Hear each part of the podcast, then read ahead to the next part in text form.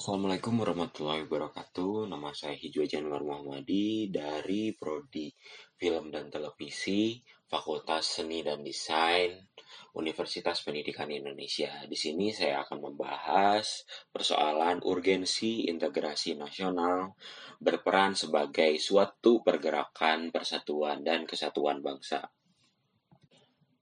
Dalam menjalankan kehidupan bangsa, suatu negara dihadapkan sebuah persoalan bagaimana mengatur keberagaman orang-orang agar memiliki rasa persatuan dan kehendak bersedia menjalankan persatuan untuk bangsa yang bersangkutan. Oleh sebab itu, bagaimana cara suatu bangsa mewujudkan hal tersebut dan bagaimana cara bangsa menghadapi orang-orang yang tidak mau bersatu, peran dari integrasi nasional ini diperlukan.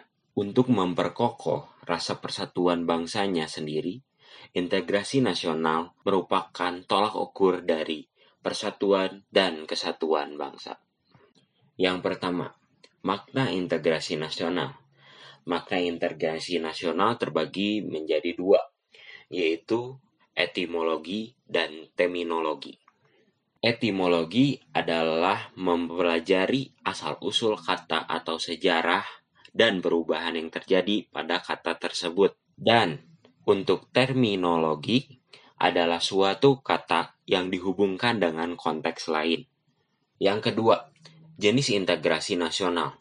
Jenis integrasi nasional terbagi menjadi lima, yaitu integrasi bangsa, kedua yaitu integrasi wilayah, yang ketiga itu integrasi nilai, yang keempat adalah integrasi elit massa, yang kelima adalah integrasi tingkah laku. Dan ada juga berdasarkan integrasi nasional, yaitu integrasi politik, integrasi ekonomi, integrasi sosial budaya. Yang terakhir dari pembahasan ini, poin tiga, yaitu peran integrasi nasional. Integrasi nasional ini sangat penting bagi sebuah negara, karena dengan mencapai persatuan sebuah bangsa diperlukan pemerintahan yang mampu mewujudkan integrasi nasional tersebut agar orang-orang dalam bangsa tersebut bersatu untuk mewujudkan cita-cita bangsanya. Cukup sekian penjelasan dari saya. Mohon maaf bila banyak kesalahan. Wassalamualaikum warahmatullahi wabarakatuh.